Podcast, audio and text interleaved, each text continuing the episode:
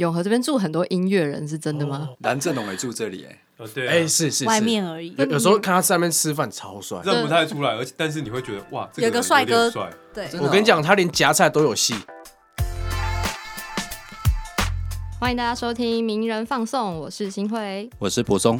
我们今天呢来到一个比较特别，是出外景的地方，加上我今天其实心情是非常紧张的怎，么了？除了题目以外呢，嗯我们今天设备就是非常的阳春，阳春到人家就是无偿借我们使用他们的高级设备。有点拍谁，但是也是寄生上流之路的又一力争上游啦。没错，对对对，那今天我们是为什么来出这个外景呢？其实过去大家对名人堂的印象，大概会觉得说我们常做一些大部头的议题啦，嗯然后非常公共政策，然后非常政治甚至是军事的议题。嗯，那我们希望，其实音乐这个题目在平常日常生活中也是非常重要的一个 issue。对，而且我们上次其实有做过一个金曲奖入围名单分析的节目，那一集其实也得到蛮不错的回响的。我也是蛮意外的，真的吗？收听的人还不错多呢。感谢感谢啦。是嗯，那我们今天呢，其实不是要聊呃整个音乐产业，而是我们把来宾 focus 在一组独立乐团上面。哎呦，让我们介绍这么多，要不要来介绍他们这一团叫做什么？我们今天请到的来宾呢是浅提乐团，那请大家跟我们的听众打个招呼。嗨，大家好，我们是前提，大家好，我是吉他手红茶。我是主唱依林。我是鼓手唐轩，我是贝斯手方博，哇，我今天真的是第一次这么近距离去采访独立乐团，那我心情是非常忐忑，也非常紧张，非常期待啦哈。哎、那其实因为这一团呢，跟我跟新会有一些地缘关系，我是没有啦，我硬要蹭啦哦。嗯，但这个乐团在大家认知来说，以地理分界来说，它算是南部乐团。对，南部哪里嘞？高雄，我的家乡高雄。哎、那我们就很好奇，会很在意别人说你们是南方乐团，或者说你们是高雄乐团吗？这件事情，你们对你们来说，你们觉得是助力还是阻力？很 OK 啊，高雄，我们就是啊，对，我们就是，对啊，自己讲就会自己讲说，哎、我们是高中团这样子啊。那你们现在的模式还是就是你们都从高雄，然后跑跑跑来永和这里去练团，对。所以平常你们是分隔两地，算分居状态啊。我们现在还有一半的成员住高雄，嗯然后其他两位是住永和，这样。啊，那刚没合，这样坐高铁起来，就很花钱啊呐、现阶段的状态是这样。那为什么会想要留一些人力留回留在原本高雄的地方？来，修该水姐，哎、像像我的话，我是觉得也没有理由要搬吧。真的、哦，就是为什么要搬？我我我是找不到要移居的原理由啦。那是一种抗拒吗？抗拒离开高雄，或抗拒进入台北，成为一个假台北人台北人？也不是哎、就是为什么？我我现在还找不到理由说要要搬，就是台北没有很吸引你，要搬来？没有哎、就如果真的要，就像我们有时候会讨论说，哎、如果我退休，或者说现在没事，会想住在什么城市，就是绝对不会是台北啊。而且我、嗯我有我自己的选项，真的，我退休会想住台北，为什么？就代表我赚到蛮多钱的。是一个社会地位的证明，对对不对？没有你要住中大安区。你要真的住好山好水的地方才是有钱。哦 OK 啦，OK OK OK。那其实这张专辑呢，要不要请新会跟大家介绍一下？哦，因为其实前提前阵子才刚发行的，你们算是你们的第一张正规专辑，专辑叫做《不完整的村庄》。那可以先向我们先假设听众都还没有听过好了，跟我们的听众介绍一下这张专辑。这张专辑《不完整的村庄》这几个字是来自于我们专辑的第一首歌，嗯嗯，叫《树影》。然后其实我们前后思考了很多名字，一开始还有想说要叫什么“无人知的国度”或是什么，但其实我们就是一直很想要，呃，找一个字来围绕我们主要要讲的概念啦，就是我觉得就是来自于，因为我是主要是写歌词的人，所以就是在做上这张专辑的时候，我就是开始回想到过去很多，比如说童年啊，或者说生长到现在的经验，然后就发现其实这个社会上就是我比较喜欢去注意一些跟我不一样的人，嗯，对，然后可能也因为我自己小时候也是一个蛮怪的小孩，所以我就会对这边这些人特别有一些一种同感嘛，对，然后但渐渐的你就会发现，哎，身边的这些人好像，比如说他们的生活圈是跟你很不一样，或是他们就是被大家视为很奇怪的人，但是我我现在还是在这个体制内，是为什么？我就开始去想这些问题。对，所以其实这张专辑是想要说探讨嘛，应该说想要去表现出我观察到的这一些差异吧。对，然后就觉得说，哎、那有没有一个地方可以去去包容这些所有的事情？对，我们可以就是每个人都是很独特的，我们能不能就是没有，就是不会有人特别奇怪？嗯，对，我们是可以很 peace 的在一个乌托邦里面生活的。所以可以说名称不完整的村庄，这个有点像是前提想象出来的一个乌托邦，可以这样说。对，那你们会觉得贯穿这张专辑的概念，就是你刚刚说的，有没有一个地方能够容纳所有的不完整，是可以用这样一句话去概括这张专辑的吗？嗯，可以吧？哎，所以你刚刚讲的是你不完整的故事，那我很好奇，红茶你有没有什么自己不完整的故事？我不完整的故事好像到现在还是很你也跟别人蛮不一样的吧？因为他以前是运动员，啊，真的哦，嗯，对我高中的时候是是篮球队，你是篮球队，你打哪自个位置？己讲完自己笑。我是我是打控球，控球，看我的身高应该也可以知道，我不太可能打中锋啊。所以你以前是高中篮球校队，对对对，对哪一？间？三名加上，你三名加上哦，可是我没有报到正式的十二人名单，所以我就是俗称的板凳。哦，是对，就是我的才华在那个时候已经宣告，就是说，哎，确诊，你你不行了，这样子。那你现在如果去公园跟人家打篮球，你还是可以很厉害吗？我我不敢讲，因为实在也是太久没有碰了。哦，真的哦，对哎呦，等下可以挑一下哦。等一下有机会的话，对，可是运动员这个身份听起来还蛮蛮胜利组的啊，为什么会觉得这是就像就像我刚刚说的嘛，我其实并没有打到太多球，哦？对，可是也不是要用这个来解释说我的不完整啊，就只是说我很能够体会，嗯呃依林写的词的那些东西啊，嗯，就是因为嗯越长越大、你会慢慢发现，其实我们从小就可以看到有一些同学可能不太适应班上的某一种主流的的的的意见吗？所以他们会被孤立，或甚至呃被霸凌，讲严重一点。可是小时候不会觉得怎么样啊，小时候就觉得说啊，你就是怪了，你就是怎样了，所以你好臭，这样对，就是大家一起来讨厌他这样子。可是这个事情在当时是好笑的、好玩的。可是你长大之后，你你就会觉得奇怪，好像有一些人越来越，就是这件事情 get serious 这样子。就是我就我就才长大也是才慢慢看到这件事情，而且我碰触他的作品，呃，包含看看的书、呃看的电影、听的歌，其实也也一直在感受到一个一个国家或者说一个城市，你有多繁华，你就有多呃不包容异己，你就有多把某一些人所剔除了，因为他某种程度上可能不是我们现在所需要的啊、但是但是他们就没有容身之处吗？这不对吧？对，我的感受是这样啊。那你会很遗憾说之前没有把篮球打完这件事情吗？或者是说你没有再打上去，会觉得有点遗憾吗？嗯，已经过了。嗯，我我我不会再想这件事情。嗯所以过了就是过了，你现在只看眼前的事情就对了。对对对对，那唐轩呢？呃，我觉得学霸也有不完整的时候吗？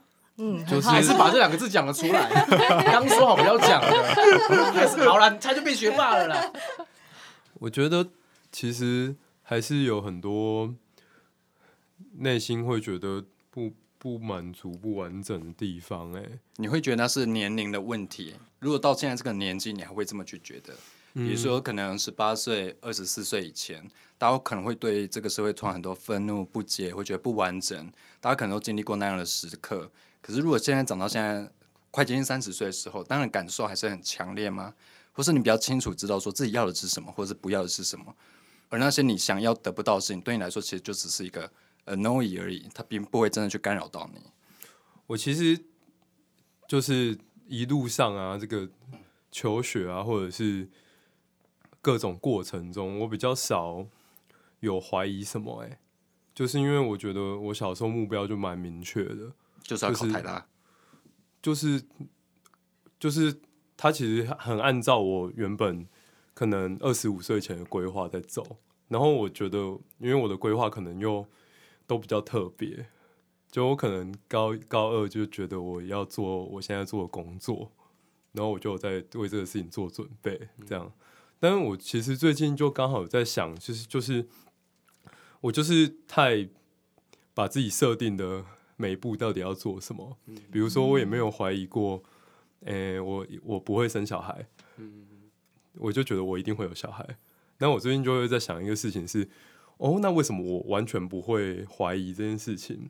我后来就在想，诶，那我有可能只是害怕我如果我伴侣不在，我会很孤单。那这件事情跟生小孩到底，这是因为这个理由要生小孩是合理的吗？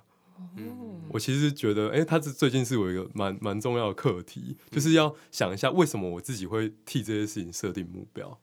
所以你一辈一生走来，可以说比较循规蹈矩。你会设定说几岁的时候要做到什么事情，几岁的时候要结婚，结婚之后要生小孩，要买房买车，你会这样去设定吗？呃，我我觉得你说的循循规蹈矩，又不是大家不会觉得我循规蹈矩啊，因为比如说我就是在做不一样的工作，对我们现在就是这样，所以大家只会觉得，呃，你很有目标，很有 规划，很有自己的想法，很有实践力。对，嗯那这件事情有这么理所当然吗？我我最近在跟我自己对话这件事情，嗯那目前有结果了吗？我觉得还在找哎、会不会其实你心里一直觉得有一块是没有被，就是其实也是有一块很不完整的东西，但是可能基于你原生家庭啊，或说你的性格，你你没办法接受，或是不去没办法去承认这个事情，所以你必须要哎、push 自己去去每一步都做到。你这样说也，你这样说也是有可能。比如说，嗯。我我爸妈都会这样跟我讲，就是我从小没有觉得，就是所谓那种世俗的成就，我爸妈也都会觉得我会比他们高，嗯。所以这件事情是没有怀疑过的，就是你一定会比爸妈厉害，就在我身上。哎、这件事情，那什么叫做比爸妈成就高？我觉得这又蛮有趣的。那这个问题现在有答案了吗？现在你觉得你的成就已经世俗上所认定的、主流社会所认定的价值上，觉得比超越父母了吗？嗯，世俗上世俗成就可能有啦，但是我就觉得这种事情就无止境啊，就是大家还是会觉得，哎、那你什么时候要买房子什么的，嗯 就开始会有那这件事情追求不完啊。嗯那有时候有一些人会在四十岁才会怀疑到这件事情，嗯，为什么我这一些年来在追求这些东西？那我可能现在就是突然在想，为什么一定会有这些过程？那未来如果很不确定，我们现在设定这些东西到底要做什么？呃，其实是很内心的烦恼了，很内心的对话，这样。我们等下再把时间交给方博。可是我觉得从你们刚才的这一轮的发言之后，我就觉得依琳跟唐轩，你们两位是完全不同的个性、哎，完全不同的类型。比如说，因为你从过去的专访或是媒体上的访问中，可以看到你是对于这些年来你是很迷惘的，嗯然后你可能是有点自我否定，甚至有点焦虑。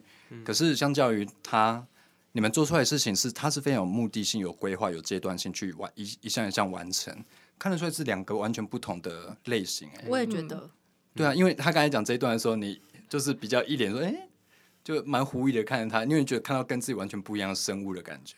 我觉得我身边真的比较少像像他这样性格的人，就是他，比如说碰到危机的时候，他一向都是会很正面去看待那个解决，如何解决或是什么等等。啊但是可能是我觉得真的跟原生家庭很有关系啦，就是整个教育的的过程，我自己就会很倾向是就是比如说自我否定啊，然后自我评价很低啊等等，就会然后会比较驻足不前，停留在那个情绪里面。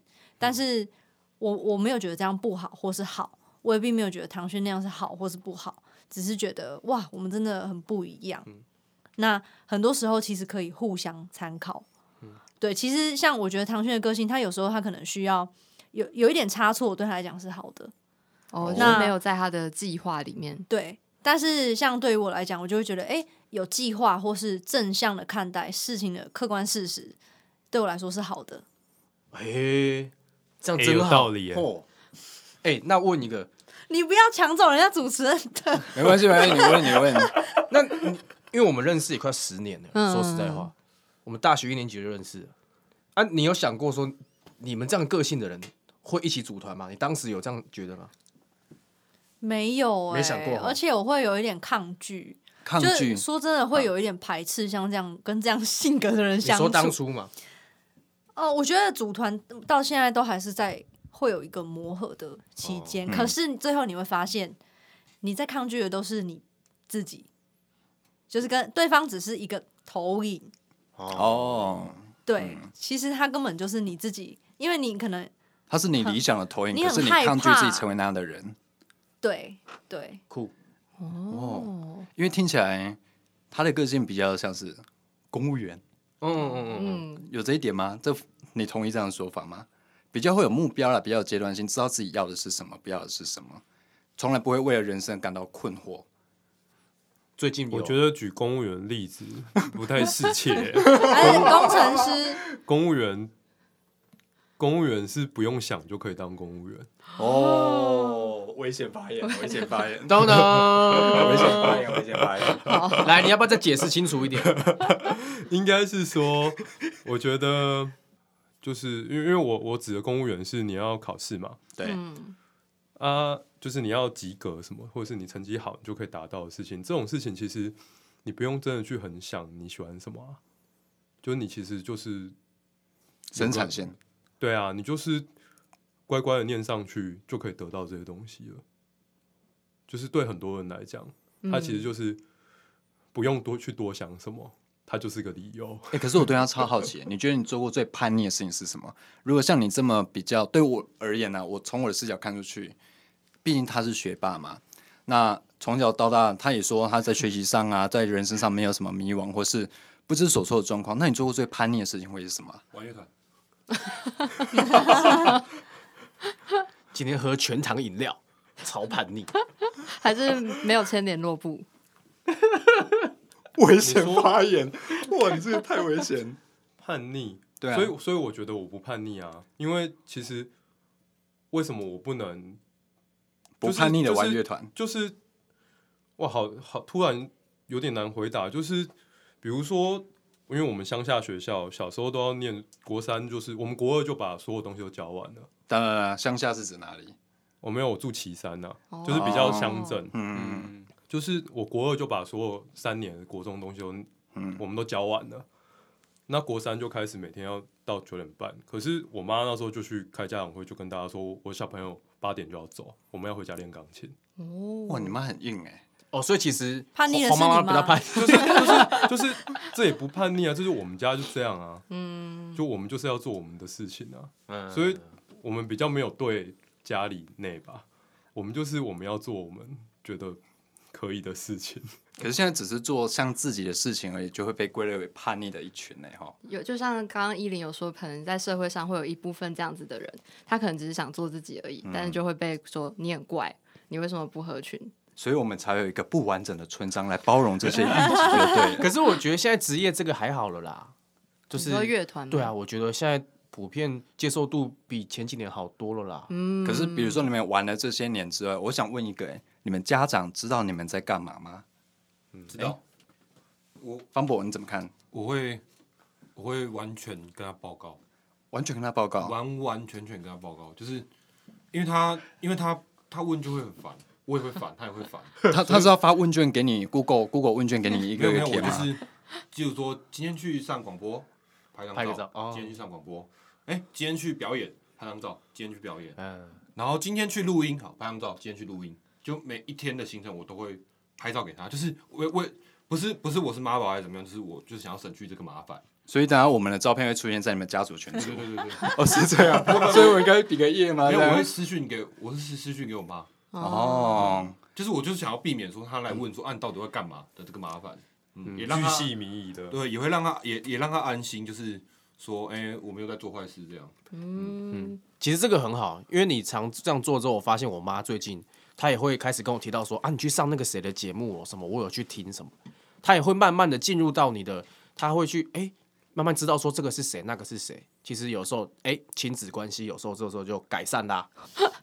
没有啦，但我觉得我们都还是相对幸运，因为我们不是有家累的人，就是家里不需要我们呃，带钱回去的。对啊，所以哦基本上已经很好了。可是我这个问题，我就是比如说，就像我自己的父母，嗯我说我在媒体业，可是他们还是不知道我在干嘛。嗯，可是我觉得像你们做法很好、哎，就是你每天的行程会跟他们报告说你今天去做了什么事情，让他知道说啊，至少儿子没有饿到，没有怎么样就好。有事情做的状态，我觉得这样的设计是蛮理想的、哎嗯嗯，对啊，其实我觉得可能态度上有让他们感觉到我不是在玩，哦，什么样的态度？就是我真的很认真啊，我我很忙，每天都有事情，然后就是我觉得那种气氛会感觉得到吧。是对，所以其实好像大概近一年左右，我妈的态度也是变蛮多的。她现在对于我就是啊，会不会很累啊？什么回家吃饭这样，她就不会再去过问说在工作上什么事情了。那你们一开始毕业之后，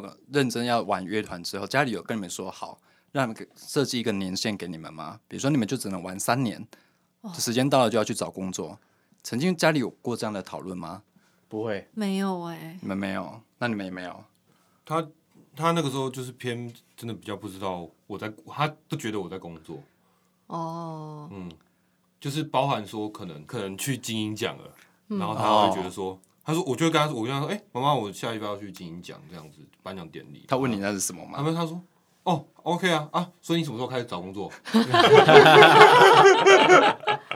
就他没有把这个东西想象成一份工作，对他从来他都没有把这个当做是一个工作。可是我觉得父母辈就会这样，就像我爸妈还会问我什么时候才去考公务员。嗯我也会被这样。对啊，因为他们那个年代，他们可能真的无法想象说现在新兴的产业这么多，什么 YouTuber 也能赚钱之类的。是是是，这是年轻人还把小编当做是梦想职业之一哦。哦对嗯对对对，所以这就有意思。所以目前为止，家里的人知道你们在干嘛，那也知道说，哎、还 OK 啦，还没有饿死，嗯嗯，状态是还啊，不要让我去警察局保你，这样对就好了。对对对对对对，要做坏事就好这样。对啊，我爸都这样讲，就一个最低标准的要求，就这样。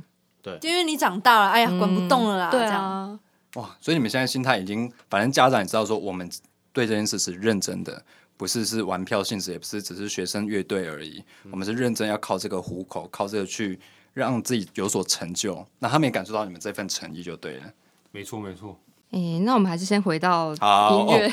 我们刚才聊到比方人生大大灾问的问题了，但我们真的很好奇，诶，这是别家没有吧？是是好不好？轰炸以前篮球队，你们不知道，三名加三哦。校队校队。哎呦哎呦，但我们就是毕竟人家是乐团嘛，对还是来谈一下这次的新专辑，因为我们今天录音的地点其实在永和，是然后这一次前提新专辑里面有一首歌也叫《永和》，然后据据说这首歌是呃你们从高雄到台北，可能有时候来工作啊，然后就会住在这个地方，然后对永和这个地方会有一些复杂的感情，可以这样说吗？那在写这首歌的时候，当时的创作背景是发生了什么事？其实我那时候还蛮单纯的，我是想要写一首歌给送给朋友，嗯，然后我那时候也没有去想说，哎、这些朋友他们是什么背景，但我后来就赫然发现，他们全部都住在永和，而且都是就是北所谓北漂是。的我的朋友，然后才发现哇，原来我跟这个地方有这样子的连接，对，所以才取叫永和，但其实里面是在讲。呃，永和的英文歌名叫做 Dear 所以它是一首朋友之歌。总是沉着稳重，今夜有害怕的时候，你总是反复练习。今夜有逃脱的时候，亲爱的。因为其实我们刚刚来这里的路上啊，然后就有听，就是我们有同事也住在这附近，然后他就说永和这边住很多音乐人，是真的吗？对，嗯，很多有此一说。人文荟萃，地灵人杰，蓝正龙也住这里、呃对啊，哎，是是外，面而已。有有时候看他在那边吃饭超帅，超帅，傻眼。超帅，他自己在那边吃饭超帅。坐在路边然后吃热炒，真的有点违和。超帅，真的帅，所以旁边唯一一群人在拍他，没有完全没有。哇，气势惊人。认不太出来，而且但是你会觉得哇，这有个人帅哥点帅，对，我跟你讲，他连夹菜都有戏，哎呦，怎么说？就是哎字面上的意思，我看你要怎么讲嘛。就是很帅，我好羡慕哦。那所以确定他是蓝正龙，可不好抬起来是我。确定啊，确定 OK 啊。哦哎、不过因为我们刚才在节目前，我们根本聊到一个很有趣的问题，叫做是曲序。这件事情，比如说在过去我们发行实体 CD 的时候，然后有纸本歌单的时候，曲序这件事情可以表达出一个乐团他在创作这个作品的时候，它的逻辑是什么，他要叙述一个什么样的故事，它的结构又长成什么样。可，在数位串流的时代，你们会觉得曲序这件事情仍然重要吗？因为比如说，啊、听众透过各种音乐串流的平台，他去收听音乐之后，他的顺序可能是打乱的。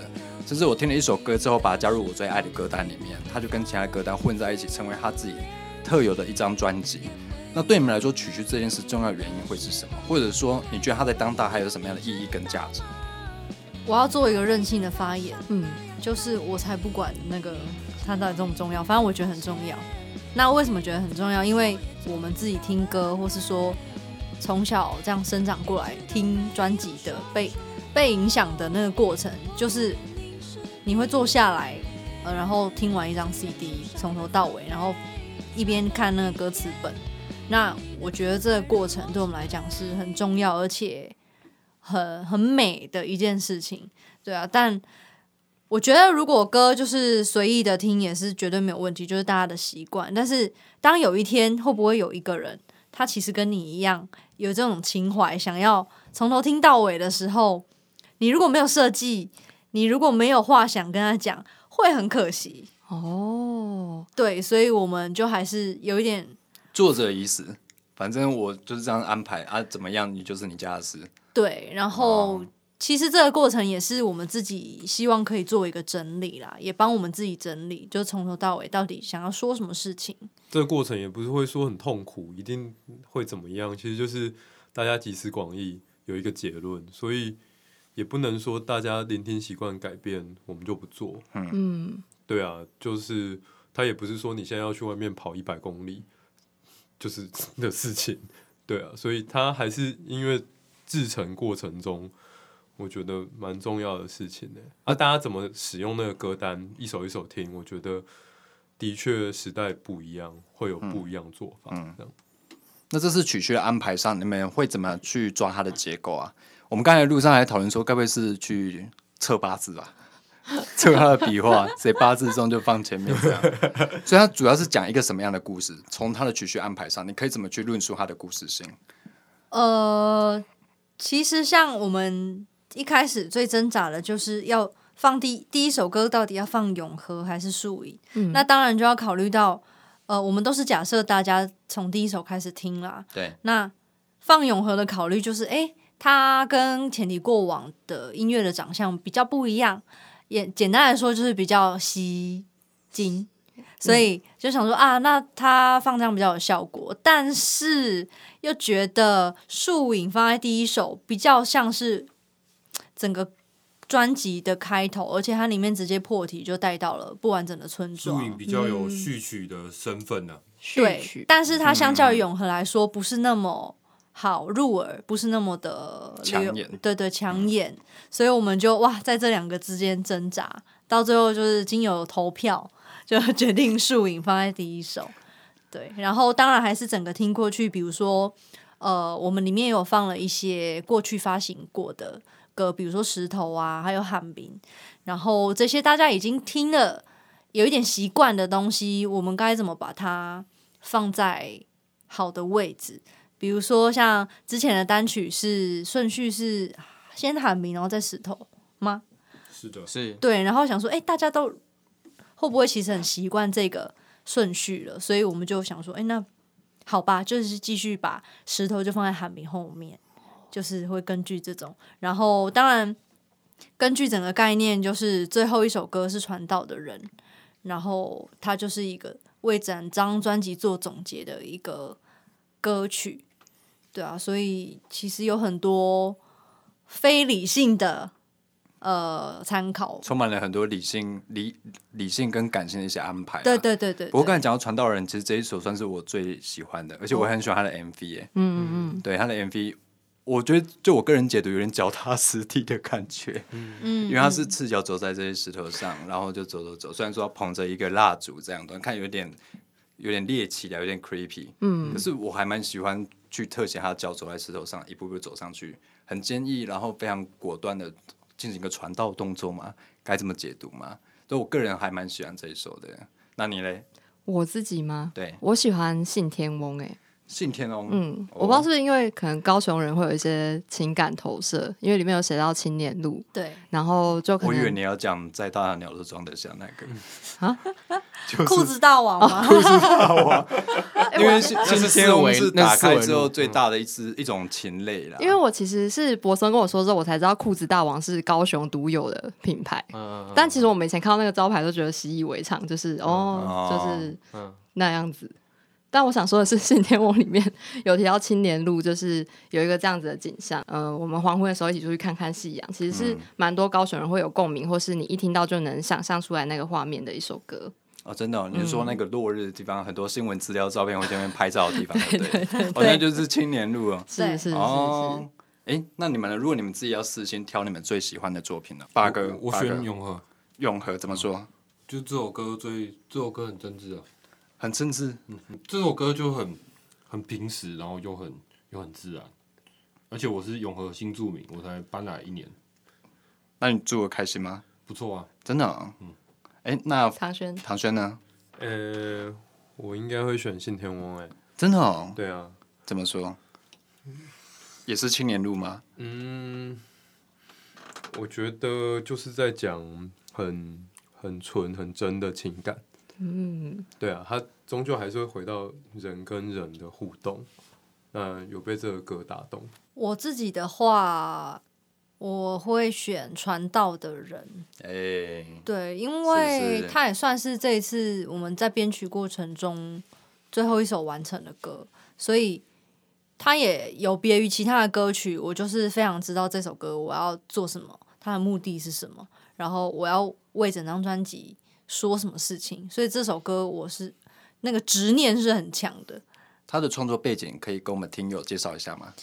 呃，这首歌它是，呃，其实大家应该会从我们的某一些访谈啊，或者是访问里面感觉到我们有参考了，也不是说参考，有呃有一些歌它的背景是跟一些书籍有有关联的，但我现在很难确切说哦哪一首歌是从哪一本书，对它其实现在对我来讲这些回忆经验已经全部都混杂在一起了，但真的要我帮他说的话，我会挑就是《流浪者这之歌》这本书，因为我印象很深刻，它里面有有人就是在说里面那个悉达多是佛陀的的悟道的过程嘛，可能不一定是他啦，但就是我我记得我好几年前第一次看的时候，这本书我完全看不完，也看不懂。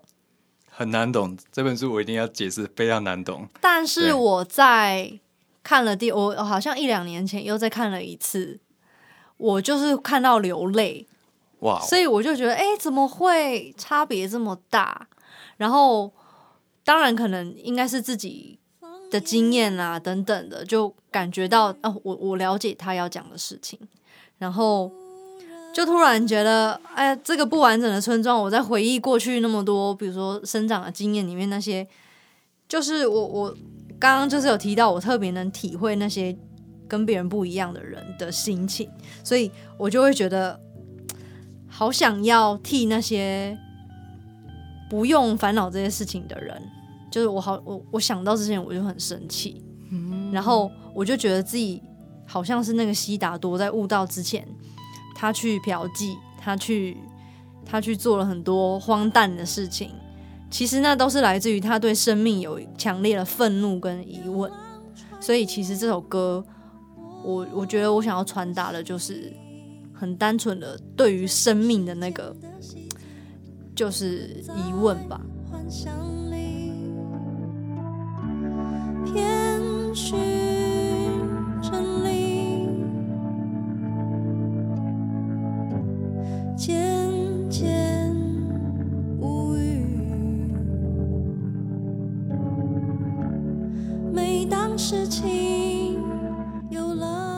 带有愤怒吗？他当初他在写他很愤怒啊他很，愤怒。就是我不晓得大家听众会有这种感觉，就是我很常你会在比如说下班的时候，觉得自己为什么累得跟狗一样，然后我到底是在干嘛？为什么 为什么要这样？我是谁？我在哪？我要去哪里？对对对，有一种那种感觉，就我到底在干嘛？然后当然有一些人他就走不出去，然后他他就是离先登登出了。出了，嗯，对啊，所以我觉得我很能体会这种痛苦，因为尤其是像我们 玩乐团的人，就不是在一个很体制内、很主流的的工作理想理想工作，所以又特别能对这种东西有体会。那过去你在专访上有提到说，在这张专辑出来，这是你们第一张正式的专辑。那过去敷了好几年，你也在媒体上表达说你非常焦虑。那过去这几年心情是非常起伏不定的，甚至一度开了社群媒体就觉得想逃避，因为它给你带来很大的压力。要不要跟我们听友这讲讲这段当时所经历的这段过程？呃，其实像这样子焦虑的状况，仔细回想，可能从大学毕业之后开始还蛮明显的。因为毕业之后，哎、你看到身边的人都还过得不错，因为然后我是设计系毕业的嘛，所以哦。哎、诶大家都在台北，然后有一个蛮亮丽的工作，每天都会 PO 自己又做了什么案子，大家搞不好在台北领二十六 K 啊，但是没就是，但我的 IG 就会刷的我很丰富啊。对啊对啊对啊，或是哎谁又打卡在移动的高铁上。哦，移动的高铁上，嗯。就是这些事情哇，每天轰炸很辛苦哎、对我觉得不管是发的人或看的人都很辛苦。对，然后其实这样的状况就一直持续到我们上一张专辑，呃，EP 叫《汤与海》，然后那时候又刚好我们的前一任鼓手他离团，然后所以瞬间你会有一点失去重心，觉得说，哎、我到底在干嘛？然后怎么办？没有鼓手了怎么办？然后我能不能继续下去？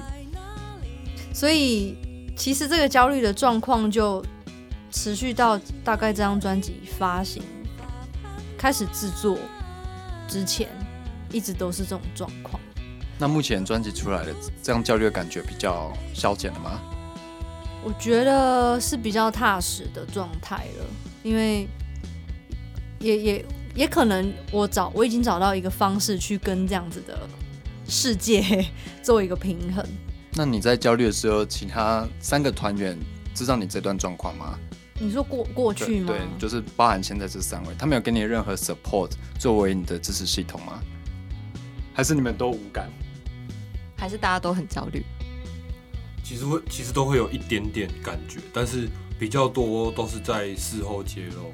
哦，真的哦、所以你们当下不会去分享说我在当下焦虑的情绪，大家互相去沟通交流，或者说彼此支持。